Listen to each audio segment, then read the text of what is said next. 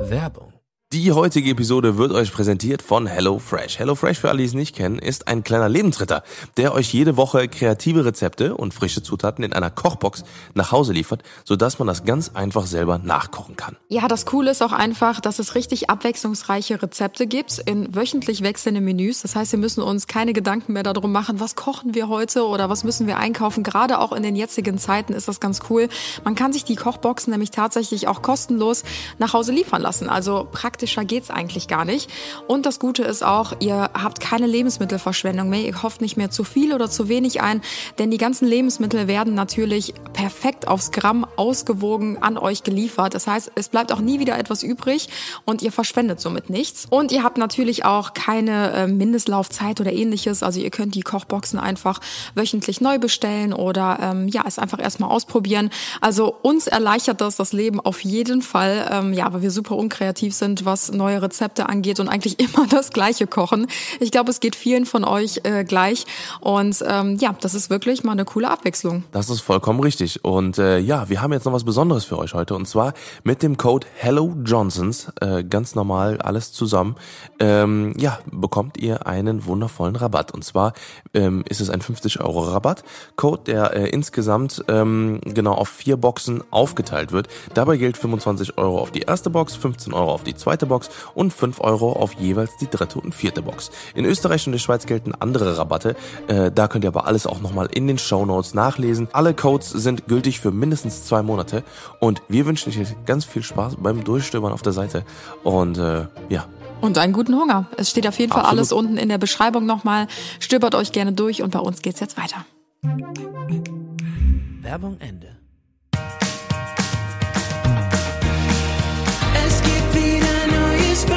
Johnsons.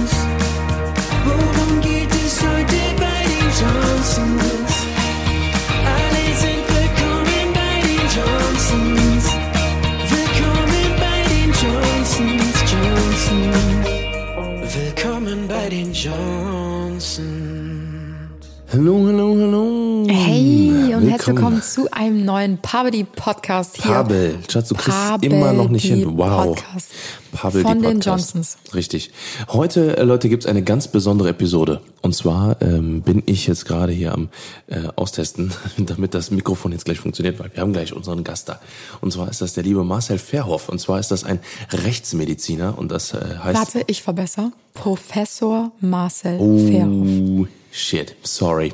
Auf jeden Fall, ähm, genau, ist es der Professor Doktor, nein, auch kein Doktor, sondern Professor Marcel Verhoff, der äh, schon viel in seinem Leben erlebt hat. Und zwar ist er quasi ähm, ja, Rechtsmediziner, schon seit vielen Jahren. Genau, am und Universitätsklinikum äh, Frankfurt am Main. Genau. Und er hat übrigens auch so einen eigenen Podcast, aber ich denke mal, darüber wird er gleich so ein bisschen mit uns sprechen und äh, genau. äh, einiges von sich erzählen. Ja. Wir wollten ihn jetzt hier nochmal ankündigen, aber ich denke, er stellt sich dann gleich selber nochmal vor. Ich bin extrem genau. gespannt auf diesen Podcast. Ja. Wir haben einen großen Fragenkatalog an ihn dabei. Ähm, ihr konntet uns auch ein paar Fragen stellen, die wir ihn heute ähm, nee, die wir an ihn heute weiterleiten genau. werden, so rum. und äh, ja, ich würde sagen, wir schalten ihn jetzt gleich mal ja, zu. Bist du auch so aufgeregt wie ich? Ja, voll. Ich hoffe, ich dass glaub, alles das wird klappt. was ganz Besonderes. Ja, genau. Eine ganz besondere Folge. Ja, und in Corona-Zeiten können wir uns natürlich leider nicht mehr mit unseren Gästen ähm, ja face to face treffen. Deswegen müssen wir das heute alles so ein bisschen ähm, ja umstrukturieren genau, und genau. versuchen das jetzt über ein Programm, womit wir es noch nie gemacht haben. Ja, genau. Also verzeiht uns, falls es vielleicht ein paar Patzer geben sollte, aber wir geben unser Bestes. Yes. Also äh, let's go. Ja, äh, herzlich willkommen, äh, lieber Marcel. Du bist jetzt schon bei uns in der Leitung quasi. Und ähm, wir haben uns im Vorhinein ja auf das Du äh, geeinigt. Deswegen äh, ja, freuen wir uns, dass das jetzt eine, eine Du-Folge wird quasi. Und äh, wir richtig schön hier uns mal unterhalten können. Aber ja. erstmal. Hallo Tim, hallo Anna. Schön, dass es ja. geklappt hat heute. Und äh, ich bin sehr gespannt, wahrscheinlich mindestens so wie ihr. Hm. Oh, Auf ja. jeden Fall. Also wir haben einige Fragen vorbereitet. Wir können es kaum noch abwarten. Wir haben ja gerade im Voraus schon so ein bisschen gequatscht und da hätte ich am liebsten direkt schon durchlöchert mit den ganzen Fragen. Aber das haben wir uns natürlich für den Podcast jetzt aufgehoben. Wenn du magst, stell dich doch einfach mal ganz kurz vor. Wer bist du? Wie alt bist du? Natürlich nur, wenn du das verraten möchtest. ja, das und, äh, kann man ja nachlesen, wie alt ich bin. Also ich bin ziemlich, ich habe ein ziemlich rundes Alter. Ich bin 50 und das bedeutet, bedeutet, mein runder Geburtstag dieses Jahr konnte nicht so richtig groß gefeiert werden, wie ich das Ah. eigentlich vorhatte, aber so ging es ja. dem einen oder anderen. Ja, das Ja. stimmt, das stimmt. Ja, Ja, also hast die Hälfte geschafft, wie ihr ne? schon mitgekriegt habt, ich bin Rechtsmediziner, Facharzt für Rechtsmedizin und äh, Direktor des Instituts für Rechtsmedizin in Frankfurt. Und in der Tätigkeit habe ich natürlich auch viele andere Aufgaben, die man so als Institutsleiter eben hat. Aber trotzdem, und das ist auch sehr gut, mache ich noch die ganz normale Arbeit, Obduktionen, Untersuchungen, Leichenschauen und alles, was dazugehört Wow. und auf der anderen Seite die wissenschaftliche Tätigkeit. Und äh, nach wie vor ist so ein bisschen mein Steckenpferd immer noch äh, die Osteologie, also die Untersuchung von Knochen, wenn vom Menschen nichts weiter übrig bleibt als Knochen oder sogar in Extremfällen kleinste Anteile von Knochen. Oh wei, oh wei. Was ein Einstieg schon. Ja, ist echt so. Wie oft steht das, äh, ich sag mal, ein Amt vor der Türe, was äh, Kriegsverbrechen äh, aufklären möchte? Naja, Vielleicht sogar. Ja, auch damit haben wir zu tun, aber da werden wir oftmals nicht direkt kontaktiert, sondern Ah, okay. andere Organisationen. Das geht dann oftmals über das Bundeskriminalamt und Ah, okay, okay. verschiedene Arbeitsgruppen. Also das ist nicht, wo man sagt, da geht man jetzt direkt auf uns zu. Das sind oft Teams, die gebildet werden und äh, die dann auch rausgehen. Also das heißt, wie gesagt, entweder Bundeskriminalamt oder von Den Haag or- organisiert oder von, äh, ähm, von dem, äh, wie heißt es hier, von der Entwicklungshilfeorganisation. Ähm, da gibt es also die unterschiedlichsten Auftraggeber und da werden dann oftmals individuelle Teams einfach gebildet. Okay, okay, ja. Das ist ja schon ein echt äh, verrückter oder ich sag mal so ein sehr ungewöhnlicher Beruf eigentlich. Also ich glaube, ich starte direkt mal mit unserer ersten richtigen Frage hier rein. Was hat dich eigentlich dazu bewegt, in die Rechtsmedizin zu gehen? Also das ist ja jetzt nicht so der typische Beruf, den man sich auch als Kind vielleicht schon ausmalt. Ne? Die einen wollen Polizisten werden, die anderen Feuerwehrmänner oder weiß ich nicht, irgendwie vielleicht Arzt oder sowas. Wie bist du in deine Berufsrichtung gekommen? Naja, ich bin ja Arzt und die, also als Rechtsmediziner ist man Arzt, ist man Facharzt für Rechtsmedizin. Und so blöd das klingt, ich wollte tatsächlich immer Arzt werden. Ja, also schon seit ich sehr Geil, klein war. schön. Ich habe immer schon Arzt gespielt als im Kindergarten. Und das war für mich eigentlich so etwas, was sich durchgezogen hat. Zwischendurch gab es nur so zwei Bereiche, wo ich mal so ein bisschen geschwankt habe. Alternativ die Physik war das und das andere so gestalterisch die Fotografie. Aber letztlich habe ich eigentlich nie daran gezweifelt, dass ich Medizin studiere. Und Okay. dann war das eigentlich so äh, immer die Vorstellung, dass ich Allgemeinmediziner werde. Ja, also so irgendwo Landarzt, Hausarzt, das war immer so meine Vorstellung. Und das Schöne ist ja, dass man im Studium äh, Praktika machen muss. Man lernt im Studium alle Fächer, die es gibt, kennen. Zwangsweise Okay, mehr oder weniger okay, und man kann sogar ein bisschen mehr machen und freiwillige Praktika und so. Und da habe ich dann erstmal bin so ein bisschen von der Allgemeinmedizin weggekommen. Die Orthopädie fand ich toll, Knochen haben mich immer schon fasziniert. Und dann dachte Ah, ich eigentlich, naja, Orthopäde. Orthopädie könnte es, könnte es sein. Ja, und, und dann habe ich natürlich weitere Praktika machen müssen und gedacht, okay, was machst du jetzt? Und dann war das nächste Praktikum, dachte ich, gehst du doch mal in die Pathologie. Das war so ziemlich, okay. ziemlich in der Mitte des Studiums. So. Und dann war ich da einiges so, gesehen gehabt, aber dann, äh, ja, jetzt geht's richtig runter Genau. quasi.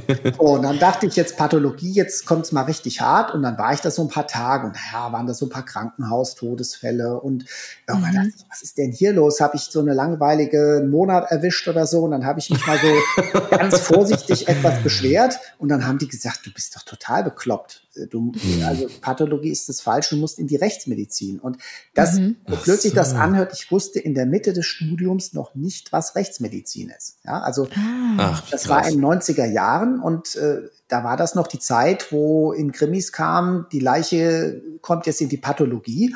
Ja, und da habe ich dann die nächste Formulaturpraktikum in der Rechtsmedizin gemacht und dann wusste ich eigentlich, das ist das, was ich machen will. Ja. Boah, Wahnsinn. Das ist schon äh, Ja. ein Schritt, würde ich sagen. Glaube ich auch, wirklich. Ja, verrückt. Was, was genau kommen denn für Leichen in die Rechtsmedizin, sage ich mal? Also wo genau liegt denn da der Unterschied? Ja, das ist eine super spannende Frage. Also Pathologie kümmert sich um die Verstorbenen in der Klinik, wo es um Ja. eine Qualitätssicherung geht. Ja, also wo man wissen möchte, ist der Patient jetzt äh, optimal behandelt worden oder wenn er verstorben ist, ist er an was ganz anderem vielleicht verstorben. Das sind extrem wichtige Erkenntnisse. Aber da ist überhaupt kein, nenne ich mal, jetzt kriminalistischer Hintergrund.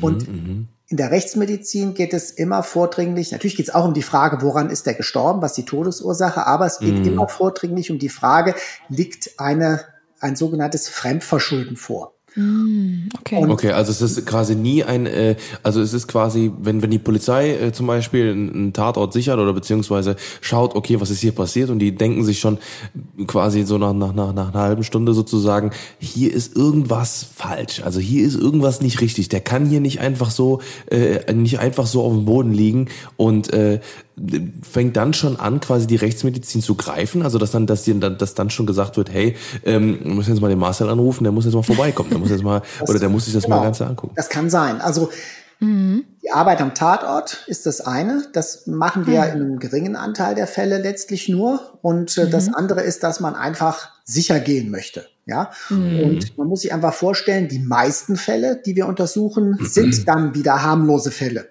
Und das liegt einfach Ah, daran, okay. dass wir in einem extrem sicheren, friedlichen Land leben. Verglichen Okay, mit okay. Anderen Mhm. Ländern. Ja. Das Also- ist sehr beruhigend. Ja, das ist echt beruhigend. ja, es ist beruhigend. Also sehe ich genauso. Und äh, die Voraussetzung ist die, also der eine ganz wichtige Funktion hat der Leichenschauarzt. Jeder Ja, Verstorbene ja. in Deutschland braucht eine Leichenschau, sonst kann er nicht beer äh, beerdigt werden, der Leichnam. Und dieser Leichenschauarzt, der muss beim Leichenschauschein Kreuzchen machen. Kreuzchen bei natürlicher Tod, nicht natürlicher Tod oder ungeklärt. Und bei natürlicher Ah, okay. Tod kann der Leichnam dann ganz normal beerdigt werden. Wenn er ankreuzt nicht natürlich oder ungeklärt, muss der Leichenschauarzt die Polizei informieren. Dann gibt es ein Todesermittlungsverfahren. Und im Rahmen dieses Todesermittlungsverfahrens wird jetzt entschieden, brauchen wir die Rechtsmedizin. Ah, okay, okay, okay. Und das kann Ja. sein schon ganz am Anfang, dass wir an Leichenfundort kommen, Schrägstrich Tatort. In Fällen, wo eine Tötung eindeutig ist, wo es aber hinterher um die Rekonstruktion geht, bis hin zur Blutspurenanalyse, kommt die Rechtsmedizin. Das andere, was ihr gerade als Beispiel gesagt habt, ganz wichtige Aufgabe der Rechtsmedizin, früh die Weichen stellen. Also nehmen wir mal an, da liegt jemand äh, tot am Flussufer und in der Blutlache. Ja, ähm, Ja, jetzt ja, aus dem ja. Obdachlosenmilieu. Dann Genau, heißt das noch nicht, dass der erschlagen wurde. Ja, wenn, Ja, der, mhm. wenn der aber erschlagen wurde oder erstochen oder was auch immer, dann muss so schnell wie möglich ermittelt werden. Ja, ja, klar. Es kann Mhm, aber auch was stimmt. Natürliches sein. Es gibt auch Stimmt. ganz häufig sowas wie schwere Blutungen, Ösophagusvarizen bei Leberschaden oder so. Und das kann man oftmals relativ schnell schon am Leichenfundort klären. Und dann wird die Weiche gestellt, muss die Polizei hier einen Riesen-Einsatz fahren oder kann die erstmal beruhigt sein. Ah, okay, Ne? okay. Deswegen haben wir da oft eine sehr wichtige Weichenstellerfunktion. Ja. Boah, das fängt ja schon super spannend an, ne? wenn man halt, wenn man halt echt äh, äh, dann dahin kommt. Ich glaube aber, äh, da, dass ich, ich weiß gar nicht, ob wir die Frage jetzt hier drauf haben, äh, haben wir mit Sicherheit, aber ähm, das ist, ähm, das ist ja dann jetzt schon diese, diese direkt die die Eingangsfrage, weil wir, ich höre gerade nur Suff-Erguss äh, von der Leber und habe schon irgendwie so die Gänsehaut äh, auf dem, auf dem Arm.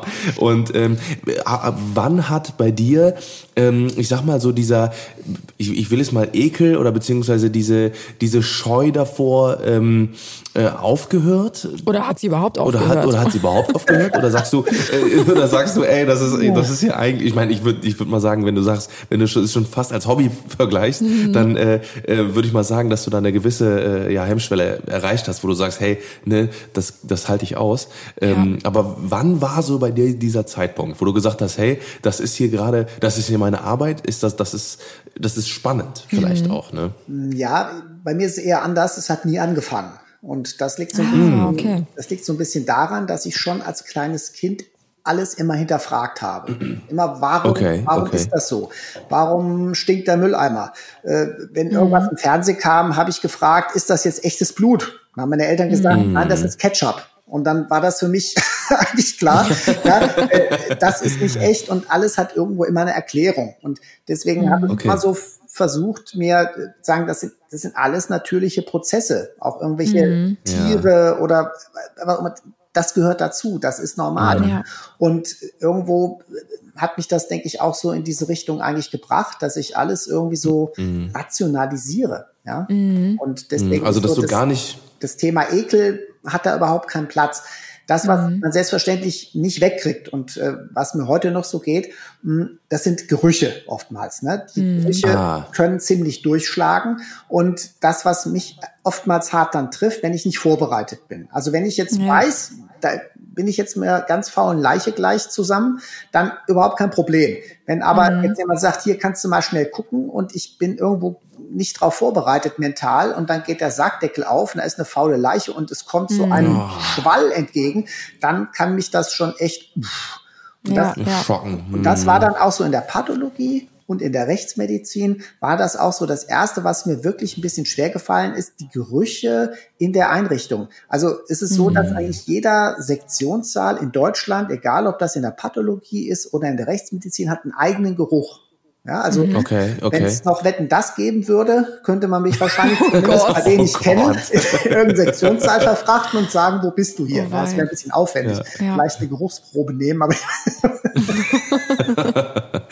Ja, aber es ist halt, ich, ich denke mal schon, ja, das sind wahrscheinlich ganz viele verschiedene, äh, weil wahrscheinlich riecht auch nicht jede Leiche gleich, nicht jeder Tod Mhm. Ja, ist der gleiche, äh, stößt wahrscheinlich die gleichen ähm, Prozesse in einem Körper Mhm. aus vielleicht auch, ne, und dadurch äh, vermischt sich das dann halt wahrscheinlich komplett, ne? Ich muss einmal ganz kurz äh, was äh, zwischen einwerfen. Und zwar finde ich es irgendwie gerade total ähm, interessant, wie locker du mit Ja, der ganzen. Thematik umgehst. Weil ich muss ganz ehrlich gestehen, Tim und ich waren ein bisschen nervös vor diesem Podcast, weil wir uns gedacht haben, boah, das ist ja schon wirklich so ein sehr schweres Thema auch. Ne? Also wir setzen uns jetzt nicht hier hin beim Kaffeekränzchen und quatschen ganz Ja. normal über Gott und die Welt, sondern ja, das Thema Tod ist ja auch immer mit so einer Negativbelastung. Und irgendwie hat, hat man auch so das Gefühl, ja, der Tod ist immer so schwer und was Negatives und äh, man muss trauern und man muss immer mit so einer gewissen ähm, ja, Belastung über dieses Thema sprechen. Aber mir nimmt es gerade total viel Last von den Schultern, dass du so super offen damit umgehst und auch so super locker damit umgehst, weil du ja auch gerade meintest, für dich ist der Tod und der menschliche Körper ähm, ein ganz natürlicher Prozess. Und das finde ich irgendwie gerade total beruhigend zu hören, ne? dass das halt irgendwie, ja, vielleicht wird das auch durch die Medien und sowas halt immer so extrem negativ belastet irgendwie und gepusht. Oder in ne? den Nachrichten dann auch immer, ja, hier tot, hier und da und äh, Kopf abgehackt und was weiß ich was und so. Und dann wird ja immer mit Wörtern um sich geschleudert, wo man denkt so, ach du Heilige. Ne? Ja. Ja, also locker, okay, würde ich, ist vielleicht jetzt ein bisschen übertrieben, das so zu nennen, aber es ist halt alltäglich, das ist das eine Leicht, und ja. das andere mit dem Thema Tod umzugehen. Da gibt es ja auch in den verschiedenen Kulturen ganz andere Formen. Ja, Genau. und das finde ich auch immer spannend, wie unterschiedliche Länder, unterschiedliche Kulturen mit dem Thema Tod umgehen, wie die mit ihren Verstorbenen umgehen. Und allein die Trauerfeier oder Beerdigungen, die können völlig unterschiedlich sein. Es gibt Kulturen, zum Beispiel in Mexiko, ja, da ist das ein richtiges Fest, da wird fröhlich gesungen, da wird gegessen. Ja, es gibt Länder, da gehen die Menschen auf den Friedhof, äh, zum Beispiel in, in Südkorea, und äh, besuchen dann ihre Angehörigen in Anführungszeichen mit der ganzen Familie und essen dann da auf dem Grab. Ja, und äh, ich glaube, also, äh, aber auch das ist wieder eine Sache, die, die, die ich schon in der Kindheit mitgekriegt habe. Und gesagt, habe, ja, trauern ist das eine, aber das andere ist die Dankbarkeit, das Glück zu begreifen, dass man äh, mit diesem Menschen Zeit verbringen durfte, dass man diesen Menschen Ja, erlebt ja, hat. ja, Ja, und ja. Äh, das ist eigentlich was viel Schöneres, denn äh, am Tod kommen wir nicht vorbei. Und es hat keinen Sinn, darüber traurig und verzweifelt zu sein. Aber das, was wir erlebt haben in den Menschen, das kann uns keiner mehr nehmen. Ja. Ja, das stimmt. Das ist halt so eine ganz andere Denkensweise. Genau, genau. Und äh, wie du schon sagtest, gerade hier, ich denk mal so in Europa ist es halt eher vertreten, ne, dass man halt viel trauert und äh, ja, das ist eher was natürlich negativ belastendes ist. Mhm. Aber wenn man mal die Denkweise so ein bisschen umdreht und ähm, ja, eher dankbar dafür ist, dann Das hat das schon vorbei. Das ist voll Genau. der geile Gedanke. Ja. Das ist voll der geile Gedanke. Habe schon nie darüber nachgedacht. Wirklich gut, ja. Ja, das stimmt. Wie ist das denn bei dir? Ich springe jetzt kurz so ein bisschen mit den Fragen, weil es halt gerade so gut passt.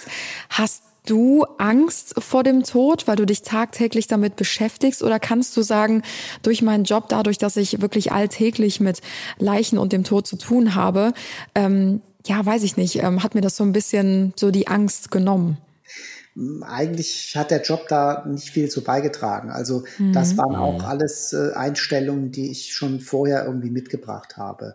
Dieses Gefühl, äh, das Leben ist endlich, ich werde daran nicht vorbeikommen und bis dahin werde ich versuchen, das Beste daraus zu machen. Und Mhm. das hat sich eigentlich nicht geändert. Insofern hatte der Tod für mich eigentlich noch nie einen Schrecken. Ja, Okay. Mhm. Ja, okay.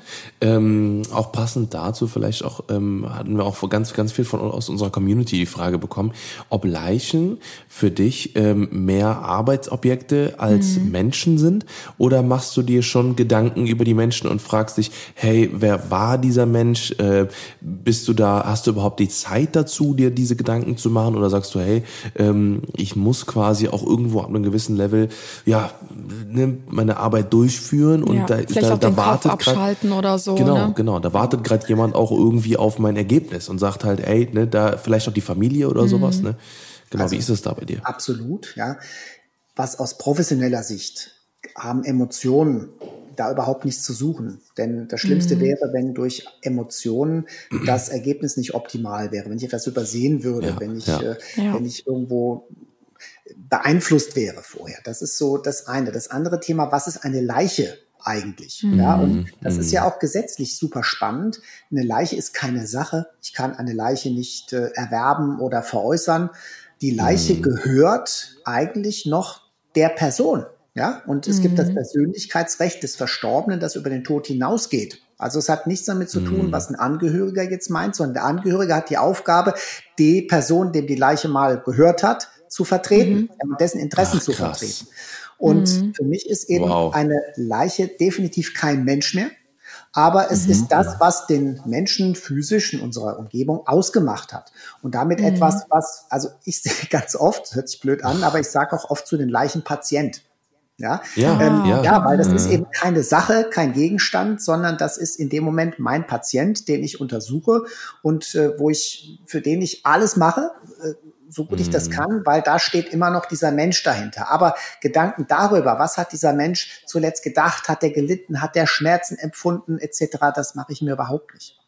Mhm. Okay, redest du dann auch teilweise so, weil ich meine, oder bist du alleine dann zum Beispiel in der in der Rechtsmedizin und sagst dann so, ja guten Morgen, ne, äh, wir machen jetzt hier, ne, wir wir starten jetzt mal die die Untersuchung, ne, ich werde jetzt ihren rechten Arm, Ich- also das könnte ich mir halt voll gut, also ich oder ich würde es halt so machen, glaube ich. Nee, dann, dann müsste ich, glaube ich, Um mich äh, ich, durchzudrehen. ich, in Psychiatrie, wenn ich das tun würde.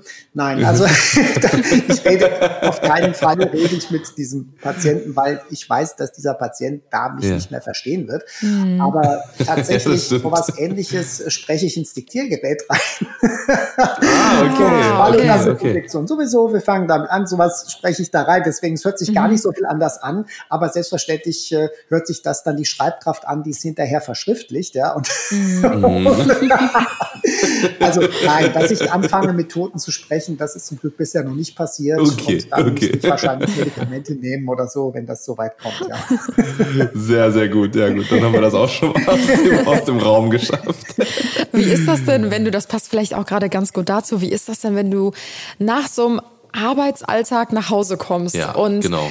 wie kannst du dann einfach ganz normal ausschalten? Also gerade sage ich mal, es gibt ja vielleicht auch nicht immer so Standardobduktionen, sondern vielleicht auch wirklich so richtig schwerwiegende Fälle. Ne? Ich sag mal vielleicht Kinder oder Säuglinge, irgendwie sowas in diese Richtung oder ein wirklich schweres Verbrechen, was einen vielleicht auch als Mensch einfach belastet. Kannst du nach so einem Arbeitsalltag einfach nach Hause fahren und ja, wie so an so einem Schalter einfach umschalten, okay, jetzt, das war jetzt meine Arbeit und jetzt kommt mein Privatleben und alle Gedanken bleiben auf der Arbeit oder fällt dir das manchmal auch immer noch schwer? Arbeit, Arbeit, das sind unterschiedliche Anteile der Arbeit. Es gibt Teile der Arbeit, da geht es in die Richtung Wissenschaft, da geht es in den akademischen Bereich, da geht es darum, gewisse Dinge zu begreifen. Das ist dann so, dass ich zu Hause manchmal noch nach, was nachlese oder so, aber da geht es rein um die Inhalte. Und Okay. den Fall, den lasse ich komplett in der Schublade. Äh, Das ist mir dann oft so aufgefallen, äh, wenn zum Beispiel am nächsten Tag, also es gibt Fälle, wo äh, die Ermittlungsbeamten, weil die halt auch alle so überlastet sind, nicht dabei sein können bei der Obduktion. Ja? Und dann selbst an dem Nachmittag man irgendwie nicht mehr telefoniert oder so, und dann rufen die am nächsten Morgen an. Was ist denn bei der Obduktion rausgekommen sowieso? Und dann macht man natürlich mal drei Obduktionen an dem Tag. Und das ist dann wirklich, ich merke das selbst einen Tag später, wenn mich jemand fragt, da ist so eine komplette Leere. Ich habe mir den Namen nicht gemerkt. Ich weiß irgendwie, ich habe das Gefühl, ich weiß gar nichts mehr von dem Fall.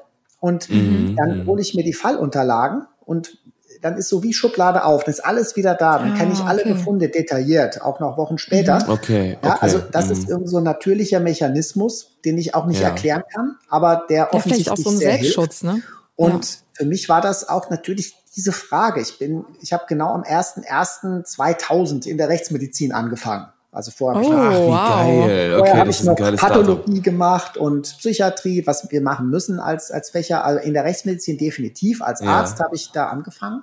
Und ich habe natürlich mir vorher genau diese Gedanken gemacht. Und dann in der ersten Woche kam es richtig hart. Zwei Kinder obduziert. Dann Oh nein. Oh. dann du einen, aus, den ich aus dem Studium kannte, der sich aufgehängt hat, ja, und Ach so, du und Scheiße. da war so, und irgendwie war die erste Woche dann um und ich hab so irgendwie, ich war dann zu Hause, war alles ganz normal, ja, also ich habe auch nicht geträumt davon, böse oder so, und dann dachte ich, okay, Okay. äh, es funktioniert irgendwie, ja. Oh, Gott. aber ich glaube, dann muss man wahrscheinlich auch einfach dafür gemacht sein. Also ich glaube, wenn man jetzt so ein, ich weiß, also obwohl, ich wollte gerade sagen, vielleicht wenn man ein sehr emotionaler Mensch ist, vielleicht nimmt man das dann mit.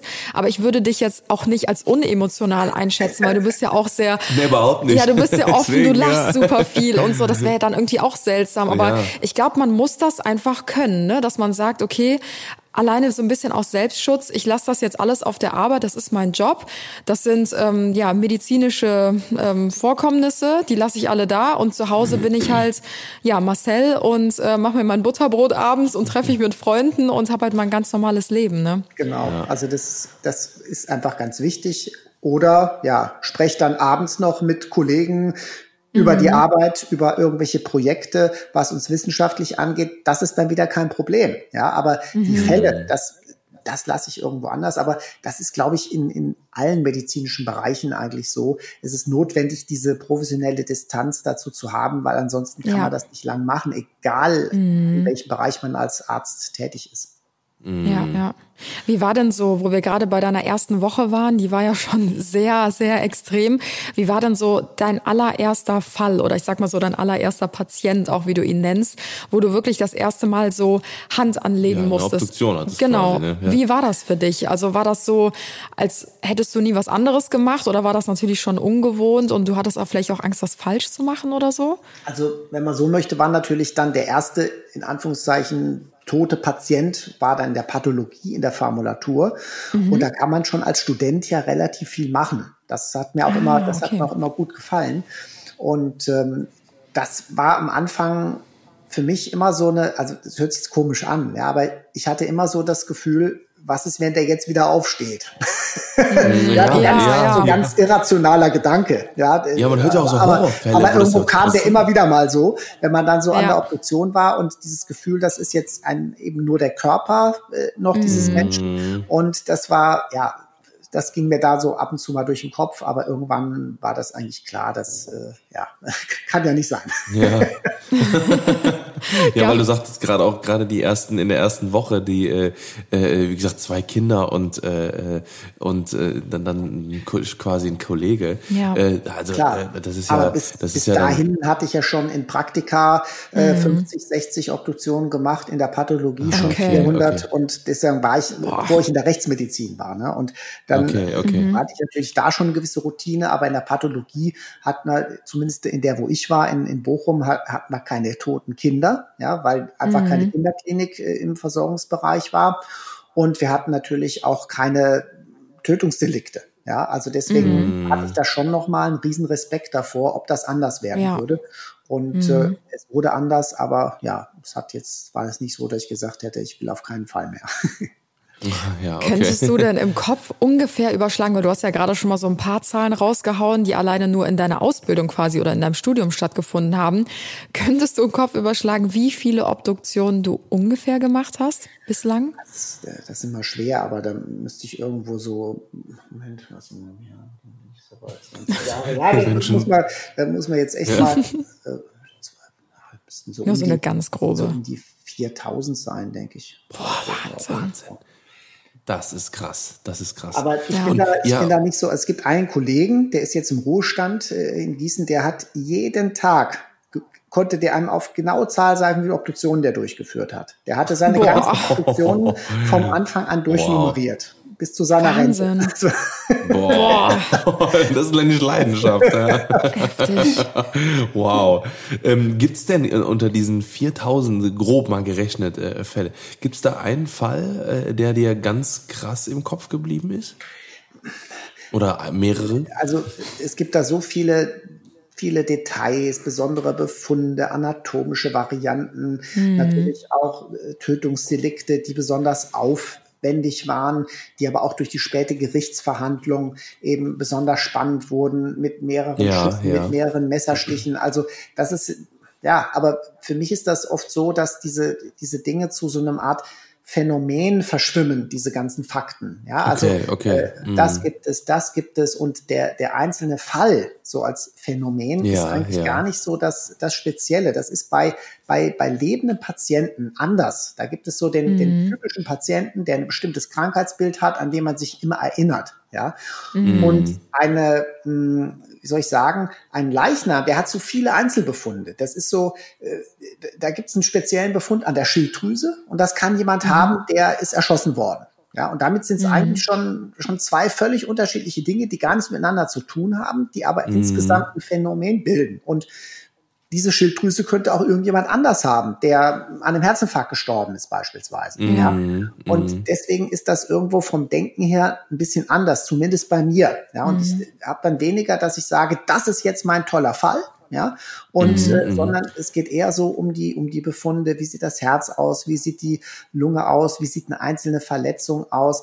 Mm, Ja, also wie gesagt, das ist meine Ja. persönliche Sichtweise, glaube ich. Ja, ich glaube auch, ne, also jetzt gerade, wo du so da, da, darüber redest, ähm, ich kann mir das sogar, sogar so ein bisschen vorstellen, vielleicht auch irgendwo wie so eine Art, ähm, ja, ich, ich sag's jetzt mal ganz, ganz banal, wie so eine Art Panini-Heft, ne, wo man ganz viele äh, wow. quasi Sticker hat, ne, und wo man sagt, okay, ähm, da ist jetzt quasi eine, eine, eine weitere Sache, die man noch nicht untersucht hat oder sowas, wo man dann quasi neue Erfahrungen einfach damit sammelt und dann quasi wieder, okay, ich habe jetzt heute äh, was, was gesehen oder was rausgefunden, was ich vorher eben so noch nicht gesehen habe. Ne, und was vielleicht dann in der, in der Kombination vielleicht dann ganz, äh, und dann hast, hast du, sag ich mal, ne, ich sag mal, eine, eine Seite ist dann ein, ähm, sag ich mal, ein, ein, ein Phänomen, wie du auch gesagt hast, ne, und dann ist das vielleicht dann eben in dieser Gesamtheit dann was ganz Besonderes, wo du halt sagst, hey, ähm, das habe ich so noch nie gesehen und äh, das ist für mich was ganz Neues. Ich glaube, das ist gerade nach 4000 Patienten, nach über 20 Jahren, äh, wo du das machst, glaube ich, dann äh, auch eine, eine ganz spannende ähm, Situation dann vielleicht auch. Ne? Ja, es ist ein schöner Vergleich und es geht sogar noch darüber hinaus, weil im Panini-Heft weiß man ja, welche Bilder da reingehören. Und, Ja, genau, du hast, genau. und das ist das noch Spannendere, du hast immer die Chance, irgendwas zu sehen, was vielleicht noch nie jemand vorher gesehen hat. Boah, Und stimmt. umgekehrt stimmt. ist es aber so, dass dir Leute erzählen, ich habe das und das schon mal gesehen. Also ist eine ganz blöde Geschichte. Also, ähm, Und zwar hat eben genau dieser Kollege, der seine Obduktion immer gezählt hat, der hat ihm erzählt, früher gab es viele Bandwürmer. Und Okay, also im okay. Darm, ja. Und ich hatte eigentlich Ja. äh, noch nie einen Bandwurm gesehen. Und dann hatten wir mal gewettet, ob wir in diesem Jahr einen Bandwurm sehen. Kam aber nicht. Oh. Und ich habe also über viele Jahre keinen Bandwurm gesehen. Als ich in Frankfurt angefangen habe, Wahnsinn. 2013, da habe ich das dann auch mal gesagt, ich will jetzt endlich mal einen Bandwurm sehen. Und Mhm. dann ist immer so, man macht seine Antrittsvorlesung, wenn man als Professor irgendwo anfängt, macht man so ein bisschen versetzt, weil man muss erstmal alles hinkriegen, anfangen und so. Und deswegen war die bei mir ein bisschen später, die habe ich erst 2015 gemacht. Und am Tag dieser Antrittsvorlesung haben die Kollegen, ich war selbst nicht im Sektionssaal, einen Bandwurm gehabt. Und den haben sie mir dann Alkohol ins Glas und haben den dann zu der Feier mitgebracht. Und das war Oh, ja. Boah. Das ist ja geil. ja, also, Ja, sehr korrekt. Also ist halt, ne, ich, also wie gesagt, ich kann es halt irgendwo verstehen. Ne? Also gerade, äh, wie gesagt, bei sowas und dann, dann eben sowas mal zu sehen. Äh, ja, mega, mega. Ja, die ja. Kollegen da gar nicht so aufgebaut. Ja, ich glaube, man muss auch in dieser, also das habe ich auch schon öfter gehört, auch aus anderen Bereichen, dass man auch in so, ich sag mal, ja, Jobs, die vielleicht auch für andere so ein bisschen schwer belastend sind oder so, auch echt mit Humor drangehen, bisschen um das Humor Ganze, genau, um das Ganze auch irgendwie verarbeiten zu können und sowas. Ne? Ist das bei dir auch so? Also würdest du auch sagen, ich bin schon auch mit Humor bei der Arbeit irgendwie dabei, weil ich das so, weiß ich nicht, irgendwie nochmal ein bisschen alltäglicher für mich anfühlt, der Job? Oder sagst du, das ist eigentlich für mich so oder so einfach mein Beruf und ja, gut ist. Humor gehört überall dazu. Ja, also man muss, Ja, egal in welcher Situation, man muss immer mal einen Schritt zurücktreten können und vielleicht auch mal darüber lachen. Und äh, es hört sich blöd an, am allerliebsten lache ich über mich selbst. Ja, also das ist sowieso das Allerbeste, dann kann auch niemand Ja. sauer darüber sein. Aber nein, Genau. also, aber Nein, das, das, gehört, das gehört dazu und es ist selbstverständlich ganz wichtig, dass man niemals das Ganze irgendwo ins Alberne abdriftet oder dass Ja. es Ja, respektlos wird oder man muss sich bewusst sein, was diese Aufgabe eben für Konsequenzen hat. Man hat dort mit den Überresten eines Menschen zu tun und an der Arbeit hängt ja für weitere Personen oftmals eine ganze Menge. Ja, das heißt, äh, es kann sein, dass aufgrund meines Ergebnisses und fast nur aufgrund des Ergebnisses jemand ins Gefängnis geht für sehr lange Zeit. Ja. Und umgekehrt, Ja, wenn ich ja, nicht richtig Mhm. hinschaue äh, und es nicht sehe, es passieren kann, dass jemand ungestraft bleibt, der eigentlich eine Strafe Ja, verdient ja. hätte. Und das ist Ja. schon sehr, sehr wichtig und das muss einem jederzeit bewusst sein. Aber wenn, wenn das sozusagen sichergestellt ist, dann finde ich, hat man auch das Recht, über gewisse Dinge einfach zu lachen oder, oder sich einfach mal, mal auszutauschen und zu sagen, ja, es sind Alltäglichkeiten, Alltäglichkeiten, die einen auch mal zum Lachen bringen dürfen. Ja, ja. Gibt es denn äh, Fälle, die, ähm, die dir, also nicht nicht Fälle, sondern ich sag mal, ne, wenn wir jetzt gerade schon dann dabei sind, ähm, gibt es denn ähm, Phänomene oder oder ja Befunde, die dir äh, besonders schwer fallen zu sehen? Also wenn man das jetzt quasi so angeht, du hast es vorhin schon gesagt, natürlich der der Geruch ist eine sehr äh, spezielle Sache, die dich, ähm, ich sag mal, hin und wieder mal überraschen können. Aber gibt's auch noch andere Sachen? Ich ich weiß halt nicht, ne? Also da gibt's ja von von Brandunfällen, ne, wo wo wo Menschen einfach bei lebendigem Leibe, sag ich mal, verbrannt wurden oder so in einem Autounfall oder wie auch immer. Oder eben, ja, weiß ich nicht, vielleicht Bahnunfälle oder oder Arbeitsunfälle bei mit großen Maschinen oder was auch immer. Da gibt's ja, da kann man sich ja ausmalen, ne? Also ja, die Liste ist da ja leider lang. ja, ne? ja. hm. Ja, also äh, vieles ist natürlich rational schwer zu begreifen, aber der Körper hat ja seine Endorphine. Und vielleicht habt ihr das selbst mal gemerkt, wenn ihr euch mal ein bisschen mehr wehgetan habt, irgendwie gestoßen oder so, habt ihr das am Anfang gar nicht gespürt. Ja? Das Ja. heißt, wenn Ja. einem zum Beispiel der Arm abgerissen wird oder so, man spürt es nicht. Und Mhm. selbst wenn jetzt jemand, wenn völlig klar ist, äh, der hat noch ein paar Sekunden oder vielleicht Minuten überlebt, in dem Sinn, dass das Herz geschlagen hat, kann man sicher sein, der kriegt da nichts mit. Das heißt, unser Körper ist sehr, sehr gnädig mit uns. Schmerzen werden Ja, ausgeschaltet, zumindest in der Anfangsphase. Und später, klar, sind die Reserven erschöpft der äh, körpereigenen Drogen, wenn man so möchte. Und dann braucht man weitere Substanzen. Das ist halt dann in der Medizin so. Aber das heißt, so richtig ein Leiden, dass man sagen würde, da hat jemand am Schluss gelitten oder so, das ist wirklich kaum, das kommt kaum vor. Klar, es gibt dann Fälle, wo jemand wirklich gefoltert wird oder äh, dergleichen und äh, wo dann der Tod angekündigt wird und sag mal, diese psychische Folter, das ist dann viel schlimmer. Aber Ja, ja, ja, ja. klar, das können wir natürlich, äh, das können wir natürlich nicht sehen. Also deswegen, klar, äh, ist immer die Vorstellung, dass man, was weiß ich, die Augen verletzt bekommt oder so. Das sind so Dinge, die einem dann irgendwo schwerfallen. Ähm, Aber äh, nee, dass ich da jetzt am Sektionstisch äh, praktisch gedacht hätte, oh, wenn, wenn mich das jetzt betreffen würde oder so, das ist äh, überhaupt nicht der Fall. Ja, da kam auch irgendwie, wo du, wo du gerade nach, am, am Tisch standest, äh, sagtest, ist mir noch eine Frage eingefallen, die auch ganz viele gefragt haben, also so eine, ob, ob du dich mal übergeben hast. Also, äh, ne, also jetzt mal so, ich sag mal, am, am Tisch oder so. Ich glaube, das ist, ne, jetzt gerade, wo wir jetzt, also je, je, je fortschreitender der Podcast wird, desto mehr fallen meine ganzen, oder die ganzen Fragen, Ja, die auch, ja. ne, ich sag mal, so ein normaler Mensch, ne, sagt man, muss man ja auch sagen, die, die quasi uns zum Beispiel, also wir haben tausende Einsendungen bekommen, ne, die halt, äh, äh, also quasi die, die von den Fragen, die wir dir jetzt stellen sollen. Und je mehr wir jetzt sprechen, desto irrelevanter werden mir im Kopf die Fragen. So, ne, ja, also da will halt jeder wahrscheinlich hören, so, ja, ne, was war dein schlimmster Fall und was war, ne, was war das krasseste und was hast du gesehen und sowas.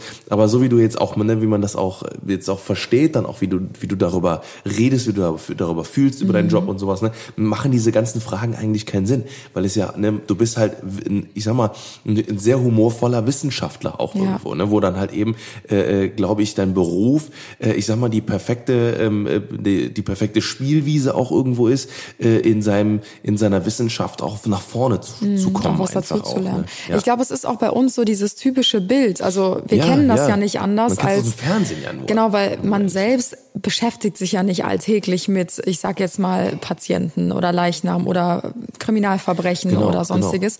Und für uns ist es halt so in den Köpfen verankert, vielleicht auch durch diese ganzen Horrorfilme, Krimis oder sonstiges, was man halt auch alles so im Fernsehen sieht. Ne? Und ich glaube, das ist so ein bisschen das, was wir halt vorgelebt bekommen. Deswegen denkt man es halt auch, dass es in Wirklichkeit halt so ist. Aber wie man jetzt ja auch äh, von dir, Marcel, hört, ähm, ist es ja für dich halt einfach dein Job. Und wie Tim gerade auch schon meinte, ähm, das ist halt auch aus medizinischer Sicht, ihr findet das auch interessant und spannend, natürlich in der Medizin Fortschritte zu machen und seht vielleicht diesen Körper auch ja nicht jetzt als gruseligen ähm, Leichnam, wie Toten wir es jetzt sehen ja, würden, ja, genau, ja.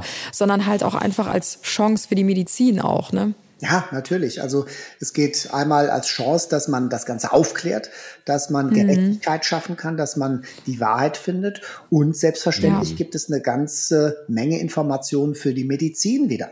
Ja, also alles, äh, nehmen wir die Corona-Sektion, die am Anfang ja überhaupt nicht durchgeführt werden sollten. Und man hat aber durch diese Obduktion die wichtigsten Erkenntnisse bekommen in der Behandlung. Ah, okay. Ja, und äh, das ist das, was leider ja immer, immer weniger wird. Also früher hat die Obduktion eine viel höhere Bedeutung gehabt. Es wurde mehr seziert, auch in den Kliniken. Und heute glauben viele, die Medizin ist ja so gut geworden. Wir haben ganz tolle Bildgebung, CT und so weiter. Da brauchen wir keine Obduktion mehr. Wir wissen ja vorher schon alles und das ist ein Trugschluss.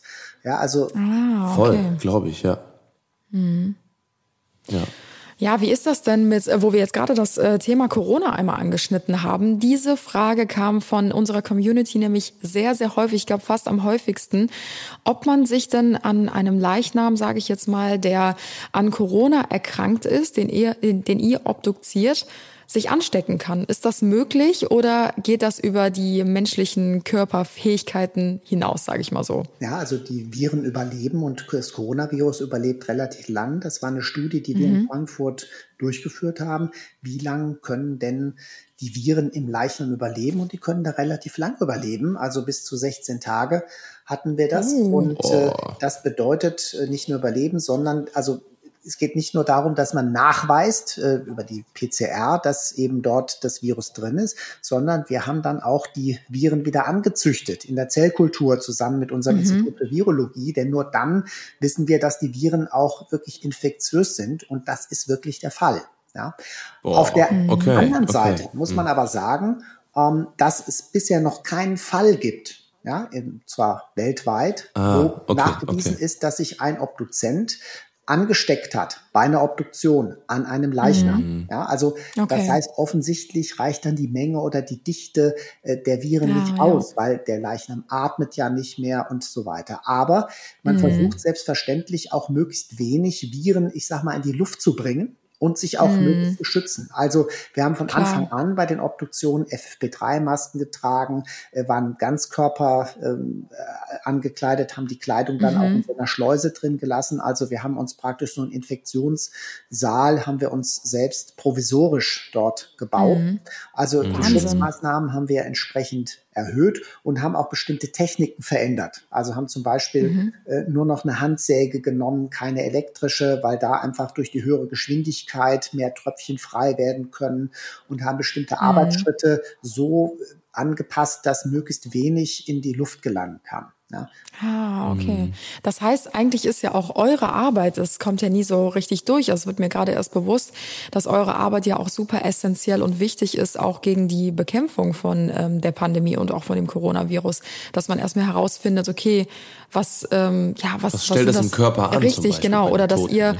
dann halt auch die Viren irgendwie, ich habe jetzt keine Fachbegriffe dafür, ähm, aber dass ihr die sammelt und irgendwie damit halt weiter arbeiten könnt und ähm, genau Proben nehmen könnt und so weiter. Das ist einem irgendwie gar nicht bewusst gewesen vorher. Ja, und auch Mhm. ganz wichtig für die Behandlung. Also früher oder am Anfang hat man gedacht, es betrifft nur die Lunge. Man hat aber dann festgestellt, bei den Obduktionen, die haben alle, die haben alle Thrombosen, die haben alle Blutgerinnsel.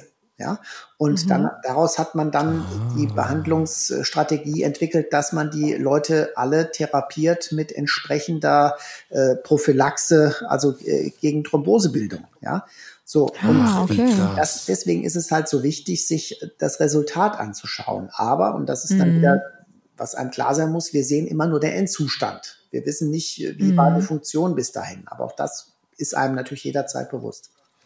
Wahnsinn, Wahnsinn. Das ist echt so interessant, das Ja. ist verrückt. Ja, ist echt so. Ähm, ich, also, boah, ich glaube, wir können echt noch, äh, also drei oder vier Podcasts daraus machen, wenn ich es gerade überlege.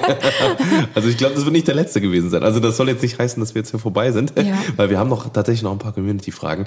Ähm, aber äh, jetzt mal nur mal rein, schon mal reingeworfen. Also ich glaube, da können wir mit Sicherheit noch mal über die ein oder anderen Sachen quatschen quasi. ähm, ich habe äh, genau, ich habe ich hab ja auch noch eine, eine Frage von äh, von der Community offen. Und zwar, was war, ist denn so so ein so ein sehr unangenehmes oder das unangenehmste Geräusch, was man äh, beim Ar- Arbeiten tatsächlich wahrnehmen kann? Oder machst du dir vielleicht sogar Musik an beim äh, Arbeiten? ich glaube sogar wahrscheinlich nicht, ne, weil weil ich glaube, du musst ja auch hören, wenn irgendwas passiert. Ja. Ja, also ich sag mal, der, die Akustik ist jetzt nicht so wichtig. Ja, äh, Okay, man- okay. Mhm. Klar, also Patient, der wird ja beklopft zum Beispiel, ja, um Belüftung zu sehen, das machen wir nicht.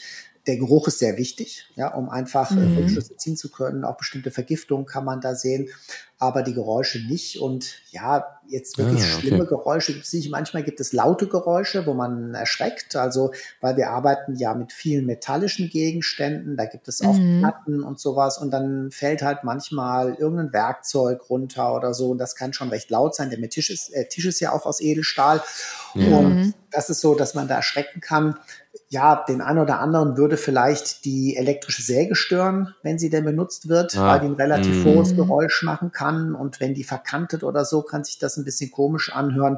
Aber ansonsten ist das eigentlich kein Problem. Und ja, es gibt wohl einige Sektionssäle und auch Operationssäle, wo Musik gehört wird. Ne? Und wenn Ah, das, okay. wenn Ja, das, hab ich, das kennt man tatsächlich aus dem Fernsehen, ne? Ja. ja, aber, aber sag mal, das stört natürlich ein bisschen. Also manche stört die Konzentration. Ich habe zum Beispiel auch früher nie irgendwie lernen können oder so bei Musik. Andere können das besonders gut. Technisch gesehen ist äh, ein bisschen ein Problem, weil man eben ins Diktiergerät ja die Befunde in Echtzeit reinspricht. Und deswegen, wenn die zu laut wäre, die Musik dann im Hintergrund, würde das die Aufnahme stören. Also Ah, ja, ja, ja, ja. aber ja, ja. ansonsten kann man zumindest einigermaßen leise Musik hören. ne? Ja. Ja, immerhin. ja, genau, genau. Oder Kopfhörer. Gibt es denn auch oder gab es jemals schon mal Fälle bei, bei dir jetzt zum Beispiel, die unerklärlich sind? Also, dass ihr zum Beispiel mal einen Leichnam bekommen habt und ihr habt wirklich, ja, untersucht, was es geht und äh, habt letzten Endes überhaupt gar keinen Entschluss gefunden, was jetzt letztendlich oder letztendlich die Todesursache war. Also solche Fälle gibt es sogar regelmäßig, mittlerweile immer seltener. Ich sage auch gleich welche. Ähm, aber von der Vorstellung her, wir untersuchen nicht immer alles. Ja, und oftmals nach der normalen Obduktion wissen wir nicht, woran der jetzt genau gestorben ist, haben so eine Idee. Denn manche Sachen kann man nur sehen unter Mikroskop. Herzmuskelentzündung, Ah, okay. viele Lungenentzündungen kann man nur unter Mikroskop sehen. Dann Vergiftungen kann man auch selten mit bloßem Auge sehen. Und äh, deswegen kommen dann die toxikologischen Untersuchungen. Und mittlerweile haben wir für eine bestimmte Gruppe, und das war früher häufiger, junger Mensch, äh, plötzlich tot, keiner wusste warum. Dann ist immer so die mögliche Diagnose Herzmuskelentzündung. Dann hat man eben die Ja. Mikroskopie gemacht, hat keine gefunden, hat sich überlegt, hat man nicht genau genug geguckt, also nicht genug Proben genommen oder wie auch immer. Und mittlerweile haben wir ein ganz anderes Thema, das nennt sich molekulare Autopsie. Bedeutet, man kennt mittlerweile Risikofaktoren für plötzliche Todesfälle, insbesondere was tödliche Herzrhythmusstörungen betrifft. Es gibt also genetische Varianten, die dazu führen können, dass das Herz äh, plötzlich äh, aus dem Rhythmus kommt. Und äh, Okay. das ist, sind ergänzende Untersuchungen, die wir durchführen. Und die ist Frankfurt eben auch so ein, so ein, so ein Spezialinstitut, die das, äh, die das machen. Und das geht aber dann noch weiter, weil dieses Risiko natürlich dann auch bedeutet, dass, weil es sind vererbliche Risiken, dass Verwandte betroffen sein könnten. Ah, Und okay. damit, äh, jetzt wird es noch komplizierter. Äh, man könnte natürlich jetzt sagen, okay, wir testen mal jeden durch. ja, jeden in Deutschland, ob er solche Risikofaktoren hat. Hm, Die Schwierigkeit ist, äh, diese genetischen Varianten kann der ein oder andere haben. Und da gibt's immer diese, diese Unterschied zwischen Genotyp und Phänotyp. Bedeutet, eine genetische Variante muss nicht dazu führen, dass es eine Ausprägung gibt. Ja, also das heißt, okay, äh, okay. man Mhm. kann dieses Risiko genetisch haben, aber es muss nicht sein, dass es wirklich dann dazu führt, dass der äh, eine tödliche Herzrhythmusstörung bekommt. Wenn aber ein Verwandter daran verstirbt, dann ist das Risiko, falls andere Verwandte auch die genetische Variante haben, ungleich höher, dass die ebenfalls daran versterben könnten. Und dann können wir ganz gezielt Kontakt mit den Verwandten aufnehmen und können die beraten und können dann sagen, lasst euch bitte kardiologisch untersuchen. Und dann können die Medikamente nehmen oder sogar einen Herzschrittmacher implantiert bekommen und dann kann deren Leben gerettet werden. Also das ist jetzt so Wow. ein, ein Gebiet, das Wow. immer mehr kommt. Und Das ist ja geil. um zum Anfang zurückzukommen, es gibt Todesfälle, die zeichnen sich genau dadurch aus, dass man eben nichts findet. Das ist das große Thema plötzlicher Kindstod. Es gibt also ja, dieses Klassiker. ja, Phänomen, dass Kinder ähm, im ersten Lebensjahr plötzlich aufhören zu atmen und tot im Bettchen liegen. Und Oh, schrecklich. das ist meistens so um den dritten Monat und um den achten nochmal ein gewisses Risiko ähm, oder das Risiko am höchsten. Und man weiß, welche, und auch das ist die Arbeit der Rechtsmedizin über Jahrzehnte gewesen, diese Risikofaktoren, die dazu führen können, zu identifizieren, die Fälle systematisch zu untersuchen. Und man hat eben rausgefunden, und das weiß heute eigentlich jeder, dass die Bauchlage ein Risiko ist, überhitzte Schlafzimmer, Decke im Bettchen, äh, Elternraucher, ähm, Schwangerschaft äh, geraucht. Äh, das sind alles bekannte Risikofaktoren. Dadurch, dass man die reduziert hat und alle darauf hingewiesen werden, ist diese Zahl stark zurückgegangen. Aber es Okay. gibt immer noch vereinzelte Fälle. Und das ist gerade die Besonderheit. Man darf nur dann von einem plötzlichen Kindstod sprechen, wenn man alles untersucht hat und hat nichts gefunden. Also so eine Art Ausschlussdiagnose. Und deswegen, ja, deine Frage von eben muss ich mit Ja beantworten. Es gibt diese Fälle, wo wir nichts finden und die kriegen dann, wenn man so möchte, auch eine eigene Diagnose. Und mittlerweile wird auch diese molekulare Autopsie, was ich gesagt habe, ebenfalls bei diesen toten Babys durchgeführt. Und da gibt dann auch wieder einige Fälle, wo wir was finden, andere nicht. Das heißt, eine Gruppe, und die wird immer kleiner, gibt es immer noch, wo wir den plötzlichen Tod nicht erklären können. Wahnsinn. Wahnsinn. Also da sieht man ja auch, wie extreme Fortschritte dann auch die Medizin natürlich macht, auch, ne, durch eure Arbeit unter anderem. Das ist ja echt, äh, ich bin sehr gespannt, wie sich die Medizin auch weiter verändern Ja, wird, natürlich so. über die Ja, nächsten Jahre, Jahrzehnte hinweg, ne? Boah, was ich auch jetzt mega spannend finde, das habe ich mir gerade, während du das erzählt hast, auch geschrieben. und zwar, ähm, fühlst du dich irgendwo auch gewidmet gegen diverse Tode? Weil ich glaube, dass wenn man so viele, Ach wie so so. viele Todes, äh, äh, also quasi oder oder ja, ja Todesursachen kennt? Todesursachen kennt und vor allem auch weiß, ah okay, der Typ hat zu viel, weil ich gucke jetzt gerade hier auf meine Energy, Energy Drinks, die ich hier neben mir stehen habe, die ohne Zucker, wo ich sage, ja, das ist wie Wasser für den Körper, ja alles klar, äh, weiß ich selber, dass das Quatsch ist, aber ähm, dass man einfach, äh, also gibt, also fühlst du dich, ich sag mal so, wie gesagt, gewidmet gegen den Tod, das, oder oder dass du aus den Fehlern anderer vielleicht auch irgendwo lernst, wenn man es ja wirklich auch dann so sieht. Ne? Also da gibt es sicherlich zwei Aspekte. Das eine sind alles, was mit Unfällen zu tun hat, wo man sagt, das ist absolut vermeidbar. Das sind plötzliche Todesfälle, Ja. die komplett unsinnig sind. Ja, also manche halten mich da auch für verrückt, aber zum Beispiel kleine Kinder, heißes Wasser. Ja, da kriege ich immer Panik und versuche die sofort so weit wie möglich auseinanderzubringen. Viele gehen da super entspannt mit um. Haushaltsunfälle, also solche Sachen wie Oh, ich steig ja. mal eben auf den Stuhl oder stell den Stuhl mal auf den Tisch und äh, ja, also da habe ich eben auch schon so viele Fälle erlebt, wo man sagen muss, äh, nee, alles andere. Ich meine, es gibt halt nun mal Lebensweisen Le und und äh, wie soll ich sagen? Mh, äh, Manches ist Genuss, Ja, manches sind, äh, sind Benefit, gute ja, oder genau, schlechte genau, Eigenschaften. Äh, Wäre es gut, jetzt vielleicht vegetarisch zu leben? Ist das besser? Ist es besser, gar keinen Alkohol zu trinken? Vielleicht, ja. Ist es besser, nicht so viel zu essen, weniger zu essen, Fleisch zu essen? Äh, das Schlimme ist, man erstmal weiß man es nicht ganz genau, ja, und dann muss man sagen, ähm, ja, würde, würde ich auf bestimmte Dinge verzichten, ja, weil ich statistisch gesehen ein halbes Jahr älter werde. Äh, Ja.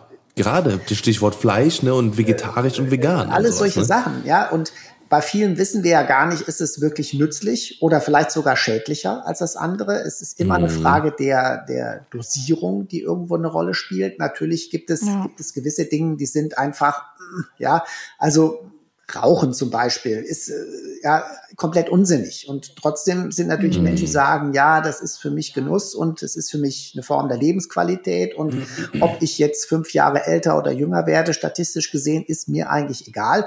Und auch das ist halt ein Standpunkt, den man irgendwo, äh, finde ich, akzeptieren muss. Und beim Alkohol äh, schwankt das ja immer so ein bisschen. Zeitweise kommt, naja, moderater Alkoholkonsum ist lebensverlängernd. Mittlerweile weiß man, stimmt eigentlich nicht.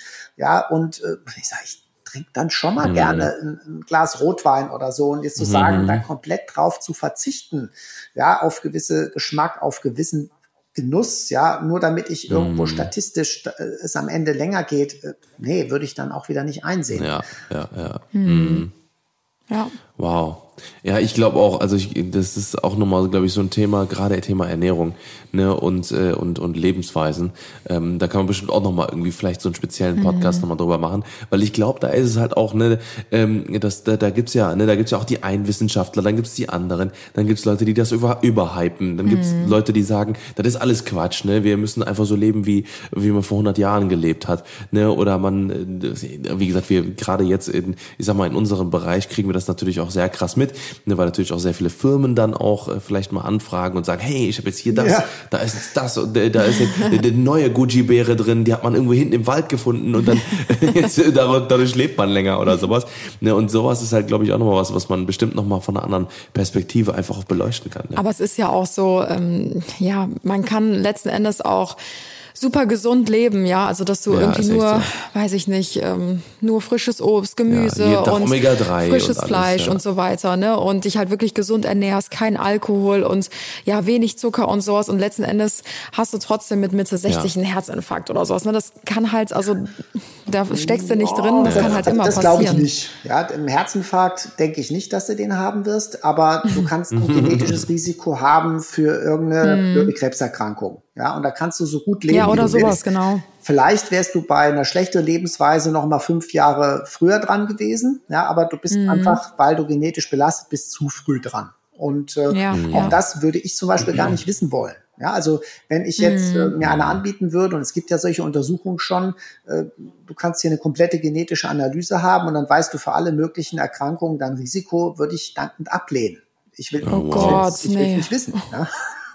Nee. Um Gottes Willen, weil das Krass, kann man ja, krass. ja gut, vielleicht ein bisschen beeinflussen dann, ne? Aber letzten Endes, wenn du weißt, die Tage sind gezählt, oh Gott, das will ich nicht wissen wollen. Oh Gott. Nee. Ja. Tja. Noch eine, ähm, ja, ich würde mal sagen, so relativ zum Abschluss kommende Frage habe ich. Wir hatten eben schon, bevor wir die Aufnahme gestartet hatten, schon mal so ein bisschen über dieses Thema Öffentlichkeit gesprochen. Ähm, du hast ja auch ähm, einen Podcast seit äh, Mitte 2020, der heißt ähm, Dichtung und Wahrheit. Und äh, da wollte ich gerne noch mal wissen, worüber sprichst du in diesem Podcast? Den machst du ja auch nicht alleine. Geht es da auch um deinen Beruf? Ja, der, da geht es um Rechtsmedizin, also der Podcast äh, Rechtsmedizin, Dichtung und Wahrheit, den mache ich zusammen mit Vanessa Nischig. Vanessa Nischig ist eine Studierende aus Bonn, die hat Jura studiert, ist kurz vorm Abschluss und hat da auch Rechtsmedizin gemacht, ist da in Kontakt gekommen äh, mit. Und äh, ja, das war so die, der, der erste Corona-Lockdown und ich mache eigentlich relativ viel in der Öffentlichkeit aus Prinzip. Also es geht um, um Erwachsenenbildung, wenn man so möchte. Die Uni Frankfurt hat ja auch so diese Third Mission, also dass praktisch die Bürger viel mitkriegen von der Uni. Aber das Ganze hat auch schon früher angefangen. Ich war bei Krimi-Festivals dabei. Ich finde es halt wichtig, dass die Menschen eine Idee davon haben, was wir machen. Und das muss nach außen transportiert Ja. werden.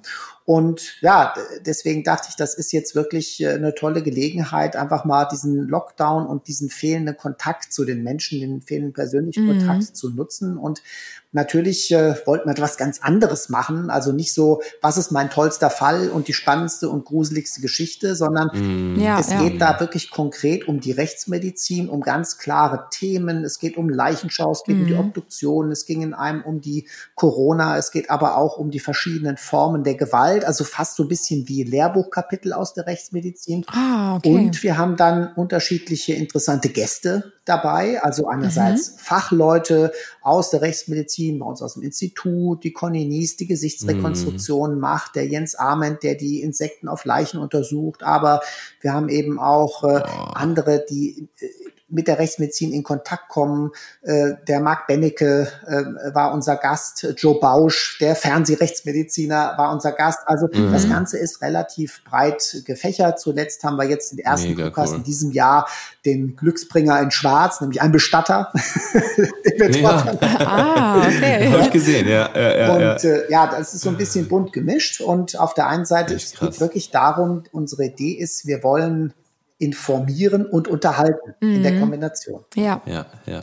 Ich glaube, das ist auch die beste Kombination, weil man dann Mhm. sich die Sachen viel besser merken kann und vor allem auch äh, eine ganz andere Bindung zu dem ganzen Thema bekommt. Ja. Ähm, äh, da, da wird, wie gesagt, diese ganze Schwere, die dann auch Mhm. noch dann irgendwann ne, gerade in unserer Kultur da drauf liegt, ne, äh, dann genommen und äh, finde ich finde ich echt super bemer- bemerkenswert. Und übrigens ähm, an alle, die jetzt gerade zuhören, wir haben auf jeden Fall alle Links ähm, zum Rechtsmedizin.podcast. Das ist übrigens die äh, ähm, der der Instagram Tag zur äh, zu dem Podcast ähm, von äh, Marcel Ferhoff. Und ähm, genau, alles in der äh, Podcast-Beschreibung und äh, da findet ihr auf jeden Fall alle Links dazu und äh, wie gesagt, äh, definitiv mal vorbeihören, weil Ja. ich glaube, das ist ganz, ganz schnell, ja genau, vorbeihören. das ist, glaube ich, ganz schnell addictive. Also da wird man, wird man ganz schnell Ja. süchtig nach. Ich muss auch sagen, dieses Thema, wir beschäftigen uns ja auch natürlich immer äh, mit unseren Gästen oder auch mit der Thematik, bevor wir so einen Podcast starten. Und äh, wir haben uns die letzten Tage und Wochen so natürlich informiert und äh, ein paar Berichte durchgelesen oder YouTube-Videos angeschaut. Und jetzt auch nochmal nach diesem Podcast muss ich sagen, ist das Thema für mich noch interessanter als jemals zuvor. Ja, und ich habe so ein bisschen diese ja, diese ganzen Vorurteile auch, genau auch ablegen können, weil irgendwie glaubt man auch immer so, ja, was ist das denn für ein Mensch dahinter, der so einen Job ausübt, freiwillig dann auch Mhm. noch, ne? Und wenn man dich jetzt so kennenlernt, Marcel, merkt man ja wirklich, du bist super offen und locker und du bist halt ganz normal Ja, genau, einfach. und ähm, ja, ich finde, das ist irgendwie total spannend jetzt gewesen, mit dir einfach mal sich so ein bisschen auszutauschen und ja, auch dem ganzen Thema ja so ein bisschen Aufmerksamkeit zu schenken und sich damit zu befassen. Ja. Ja, Definitiv. mich, wenn ihr das so seht. Super. Ja, mega. Also ähm, ja, ich hoffe, äh, wie gesagt, dass du, äh, dass du äh, so bleibst, wie du bist. Ich glaube, du bist auch dann, äh, die, die, du hast auch eine, eine gefestigte, einen gefestigten Charakter. Ich glaube, da gibt's nichts mehr, was dich jetzt Frohe schocken Natur. kann. Ja, genau, eine frohe Natur. Und äh, äh, ja, finde ich total, finde ich total cool. Also du bist äh, echt ein cooler Typ, ey. Ja, vielen, vielen Dank auf jeden Fall von unserer Seite schon mal. Ich denke mal, wir haben dich jetzt genug mit Fragen gelöchert. Vielleicht können wir ja irgendwann noch mal eine zweite Runde starten. Also auf jeden Fall gäbe es genug Material dafür, würde ich behaupten. Ja. Und ähm, genau, wir würden dich dann jetzt mal in deinen Feierabend äh, entlassen, deinen wohlverdienten. Und tausend, tausend Dank für dein Vertrauen und auch für deine Offenheit. Na klar. Vielen Dank, hat mir wirklich viel Spaß gemacht und äh, ja, vielleicht hören wir uns noch mal wieder auf dem Kanal oder auf einem anderen. Mal schauen. Gerne. Richtig, genau, das ist auch eine gute Idee. Geht ja jetzt alles in Zeiten des digitalen Zeitalters. Richtig, genau. alles hin. Super.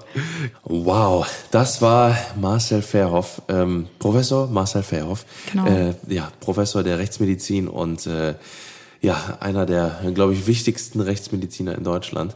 Und ähm, Ich ja. bin richtig geplättet, muss ich sagen. auch unnormal. Ich was auch ein unnormal. spannender Austausch. Ich hätte, glaube ich, noch Stunden hier sitzen können und ähm, ihn weiter mit Fragen löchern können. Mhm. Ja.